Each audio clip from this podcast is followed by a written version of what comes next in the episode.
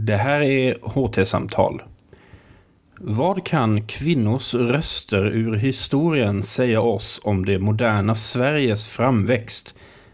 I den här inspelningen från Bokmässan 2017 hör vi Eva Helén Ulvros, professor i historia, tala om personliga berättelser från kvinnors liv från 1700 och 1800-talet. Leder samtalet gör Isak Hammar. Då så eh, är vi framme vid nästa programpunkt här i Lunds universitets monter. Eh, vi ska samtala med eh, Eva Helén Ulvros. Välkommen! Tack! Du är professor i historia vid Lunds universitet och du har skrivit en mycket spännande bok som heter Tack. Kvinnors röster Livsöden från det moderna Sveriges framväxt. I den här boken så skildrar du kvinnors öden över 200 år kan man säga. Ja. Sent 1700-tal och fram till vår Fram. egen tid. Men man kan inledningsvis konstatera att här att alltså, både metoden och framställningsformen är ganska centrala i sammanhanget. Kan du säga inledningsvis här, hur, hur möter man dessa kvinnor och hur har du så att säga, gått tillväga i att skriva om de här kvinnorna? Man möter kvinnorna i personliga brev ibland i dagböcker och ibland i självbiografier, memoarer. Och eh, min idé bakom boken det är att eh, ofta tycker många människor att det är roligt och intressant att läsa om enskilda människor, deras upplevelser. Och, och jag märker också bland mina studenter till exempel att de fastnar gärna för enskilda människor och det de har upplevt. Så att jag hade en idé att skildra till viss del Sveriges historia ur ett eh, kvinnoperspektiv mm. från sent 1700-tal fram till nu. Eh, genom dessa eh, kvinnor, det är 13 kvinnor sammanlagt som jag mm. eh, porträtterar i den här boken. Och sedan har jag tre avsnitt också i början och i mitten av boken där jag berättar lite om förhållandena under sent 1700-tal, tidigt 1800-tal, mm. senare delen av 1800-talet och 1900-talet när det gäller lagstiftning, reformer som påverkade kvinnors liv. Ja. Vad, vad har du valt att lyfta fram då särskilt? Hur har du man tänker att hela, hela liv, eh, kvinnors liv, men det är särskilda eh, aspekter av eh, de här livsödena som du har velat lyfta fram eller som du har jagat extra? Eh, källmaterialet styr ju mycket. Mm. Till exempel när det gäller brevsamlingar från 1700 och 1800-talet. Eh, ibland finns det många brev, ibland finns det färre. Mm. Eh, man får helt enkelt lyfta fram det man hittar. Men naturligtvis har jag fokuserat mycket på kvinnornas tankar, känslor, hur de har upplevt sin situation. Eh, det har ju varit vägledande bland annat. Du nämner här eh, källproblematiken. Eh, jag tycker en väldigt spännande del som läsare är ju det här man får nästan den här känslan av jakten i arkiven. Alltså jag vet att du är förtjust i att jaga i arkiven. Hur, ska vi säga någonting om de generella svårigheterna som, som möter dig som forskare här? Alltså, om man ska försöka skriva om kvinnor i historien så stöter man ganska snabbt på patrull. Det kan vara svårt att hitta uppgifter om kvinnor för mm. och speciellt kvinnor från lägre samhällsklasser. Mm. Eh, och före 1900-talet är detta väldigt tydligt. Att vi hittar brev, ibland dagböcker från kvinnor inom adel, inom borgerlighet. Men mer sällan från lägre klasser förrän vi kommer in på 1900-talet. Så det är ju ett problem. Men ibland har man tur och hittar material också från, låt säga fattigare kvinnor i kanske någon annan persons arkiv. Eh, det som är mycket slående också, det är att före 1900-talet så är nästan samtliga eh, källor jag har hittat eh, från kvinnor under 1700-1800-talet de har kommit till arkiven på grund av att de här kvinnorna var släkt med en känd man. De var hustrur till, döttrar till, systrar till en biskop, en riksdagsman, en framgångsrik handelsman. Och på grund av att då de här kända männens material har lämnats in till arkivet efter hans död så har kvinnornas brev och andra, annat material från dem kommit med på köpet. Det är mycket slående. Mm. Men från sent 1800-tal och ännu mer naturligtvis från 1900-talet så har kvinnornas material eh, börjat komma in i sin egen rätt så att säga för att kvinnorna har blivit kända kanske som författare eller de själva har varit skolföreståndarinnor eller något och släktingar sedan har lämnat in eh, material efter dem. Och likadant när det gäller då de kvinnor jag skriver om på 1900-talet, där är det flera som har skrivit eh, självbiografier på 1970-80-talet. De är födda då under sent 1800-tal eller precis början på 1900-talet, kommer från arbetarklassen men har sen på grund av utvecklingen i Sverige när det gäller skolväsende och annat kunnat gå kurser, gått på folkhögskola och fått det självförtroende så att de har skrivit självbiografier på äldre dagar. Mm. Och där har jag alltså fått tillgång till ett tryckt material som mm. de själva har producerat. Man får ju så att säga Sveriges historia berättade också genom eh, de här erfarenheterna som förändras successivt. Absolut, mm. alltså när kvinnorna får rösträtt 1921, mm. när de börjar representeras politiskt. En av de kvinnor som är med här, Ebba Aspander, som var ju mycket politiskt engagerad. Mm. Så att det här märks alltså, vad som händer i samhället påverkar kvinnorna och även till exempel då utbildningsmöjligheter, att man får mm. möjlighet att uh, gå på folkhögskola eller läsa på universitet mm. trots att man kommer från en, uh, en fattig miljö. Mm. Det finns en, eh, en röd tråd i den här boken, man kan säga som handlar om spänningsfältet mellan å ena sidan handlingskraft, som du ju letar efter, hur, vilka möjligheter hade de här kvinnorna att agera och styra i sina egna liv, och å andra sidan då underkastelse och ett, man kan säga en tvingande struktur.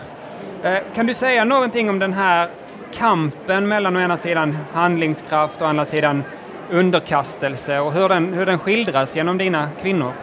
Ja, det märks ju väldigt tydligt att här finns strukturer som sätter ramarna väldigt tydligt. Till exempel att i äldre tid var det bara änkor som var myndiga. Alla andra kvinnor var omyndiga och gifta kvinnor var omyndiga fram till 1921. Universiteten var stängda för kvinnor fram till 1873 och en lång rad andra yrken också fram till senare delen av 1800-talet. Naturligtvis påverkar det kvinnornas möjligheter. Men man märker också att om man till exempel råkar få barn utom äktenskapet så kan det förstöra hela livet om man har otur. Göra att man verkligen eh, förlorar sitt sociala anseende och man, man sjunker neråt socialt och har, har svårt kanske att eh, ställa några krav egentligen.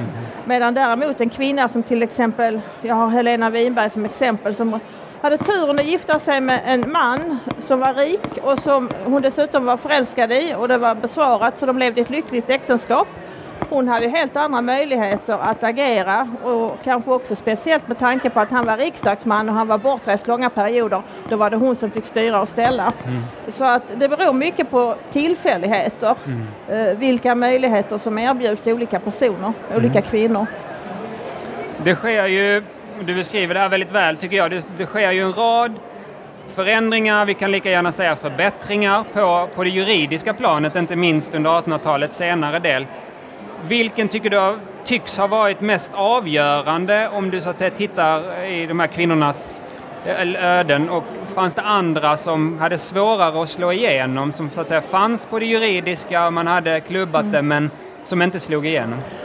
Någonting som var viktigt var att bli myndig. Mm. För att när ogifta kvinnor blev myndiga, vilket alla blev från 25 års ålder 1863, då hade ju kvinnorna helt andra möjligheter att själva bestämma över sitt liv än vad som var fallet när de var omyndiga. Mm. Eh, gifta kvinnor blev som sagt inte myndiga förrän 1921.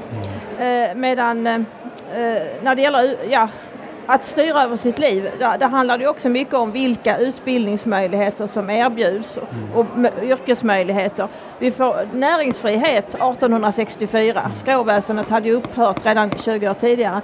Men i och med att den här näringsfriheten införs så får både män och kvinnor mycket större möjligheter att starta företag till exempel och, och det gynnar ju alla, mm. Eh, kvinnor inte minst. Däremot till exempel detta med misshandel 1861 kriminaliserades misshandel inom äktenskapet, även ringa misshandel. Trots det så framkommer det ju tydligt i flera av de här kvinnornas berättelser att även långt in på 1900-talet så var det kvinnor som blev slagna och hunsade av sina män och de protesterade inte.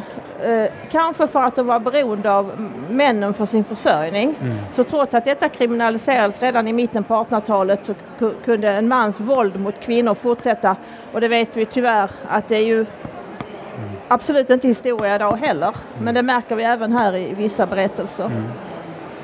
Vilken du har ju valt ut och, och, hittat så att säga och forskat om olika, alltså kvinnor från olika samhällsgrupper. Det är också en en tydlig dynamik i boken. Vilken, vilken samhällsgrupp tycker du har varit svårast att som historiker få grepp om?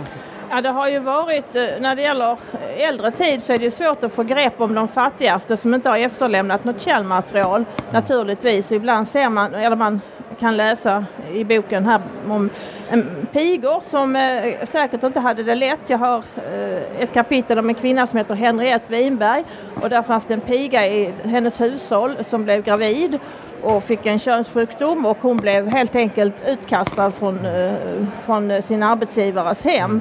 Och henne ser vi bara i ett ovanifrån perspektiv. Vi har ingen aning om hur hon tänkte och kände, tyvärr. Men däremot har vi en annan kvinna här, född redan på 1700-talet, som eh, också råkade bli gravid före äktenskapet men som har kommit med i boken för att hennes brev har kommit med eftersom hennes eh, förstfödde, just denne oäkte son, mm. blev en riktig kändis i 1800-talets Sverige, nämligen mm. Johan Henrik Tomander. Mm. Och på grund av att han blev biskop och riksdagsman så sparades ju alla hans brev i Tomandersamlingen. Och då kom också denna mammas brev med på köpet och det var rena turen för att om inte hon hade råkat vara eh, mor till honom så hade säkert eh, hennes brev försvunnit. Men på, på, grund av detta fick jag, kunde man också få, eller kan man få en inblick i en kvinna som mm. inte hade det lätt och som levde fattigt. Man kommer ju som läsare då väldigt nära de här kvinnorna eh, som du pratar om här och det kan ju vara ganska gripande och man kan bli indignerad och, och eh, upprymd. Åtminstone där källmaterialet tillåter det återigen. Men, men du måste ju ha kommit dem ännu närmre som forskare och suttit där med deras eh, materialet de har lämnat efter sig.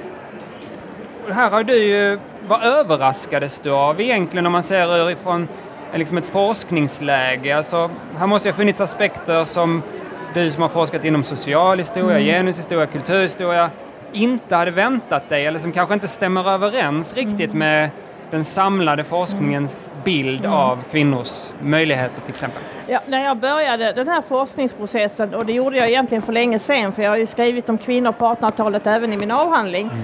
så överraskades jag av hur lantligt Sverige var, hur agrart Sverige var och att eh, även kvinnorna inom borgerligheten tog så pass stor del i hushållsarbetet. Mm. Fastän man hade pigor och drängar så ansågs det självklart att en kvinna, även inom borgerligheten, även om hon var gift med en rik handelsman, mm. skulle kunna sy, väva, stoppa korv, inte bara övervaka tjänstefolket utan även själv delta i hela eh, produktionen helt enkelt av livsmedel mm. och kläder. Och jag tror att detta hänger samman med att Sverige var så lantligt, så agrart, att man hade självhushåll så länge och att eh, man hade helt enkelt en lantlig livsstil.